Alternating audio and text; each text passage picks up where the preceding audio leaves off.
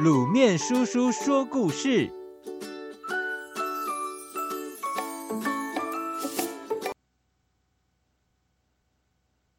盲兔买饮料。一个阳光明媚的夏天午后，天气闷热，连一丝风也没有。动物市场上，一只狐狸一边不停摇着手里的蒲扇。一边尖声尖气的吆喝着：“卖饮料，卖饮料！白色罐子三块钱，黑色罐子五块钱，快来买哟！”这时，一只盲兔走过来，它擦掉脸颊上的汗珠后，递给狐狸五元，说：“我要买。”一个黑色罐子装的饮料。狐狸接过钱，眼珠咕噜噜的转了一圈。他狡黠的心想：“反正是个瞎子，看不见，给他个白色罐子算了。白色罐子便宜。”他一边想着，一边递一个白色罐子过去。不久，路过的动物们听到争吵声，纷纷围了过来，想看个究竟。盲兔说：“罐子被太阳照射后，黑色罐子吸收阳光，白色罐子反射阳光，所以黑色罐子摸起来比白色罐子热。”动物们听了盲兔的话，都很佩服他的细心。大家七嘴八舌的把狐狸教训了一顿，狐狸则在众人的责骂声中，羞愧的夹着尾巴，迅速的溜走了。小朋友，掌握一些生活常识是必要的，才不会被坏人欺骗上当。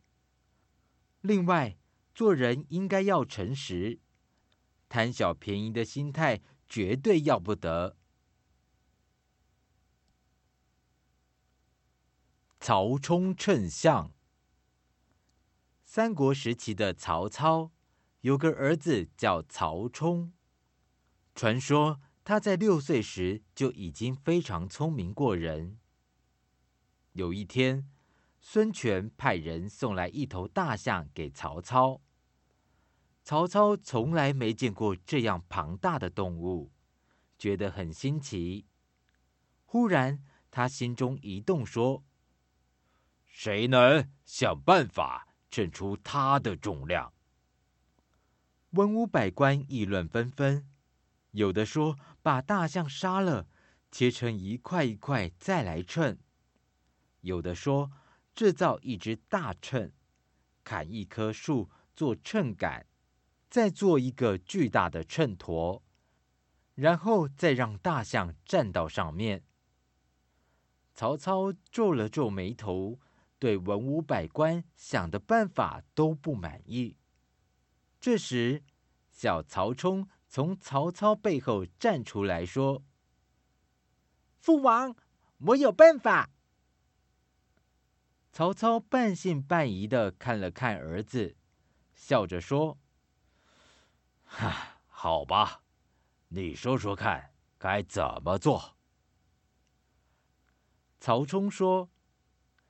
先在河里准备一条船，把大象牵到船上，在水面和船的交接处画上记号，再把大象牵上岸，然后往船上一块一块装石头。当船身沉到做记号的地方时，停止装石头。这时，船上的石头重量。不就跟大象的重量一样了吗？只要称出石头的重量，就知道大象的重量了。曹操对这个办法很满意，他急忙命人按照曹冲说的办法去做，果然称出大象的重量。小朋友，曹冲利用浮力原理。解决了称出大象的难题，显示他过人的智慧。他能想出这样的好办法，原因就在于他平时细心观察、勤于动脑筋的结果。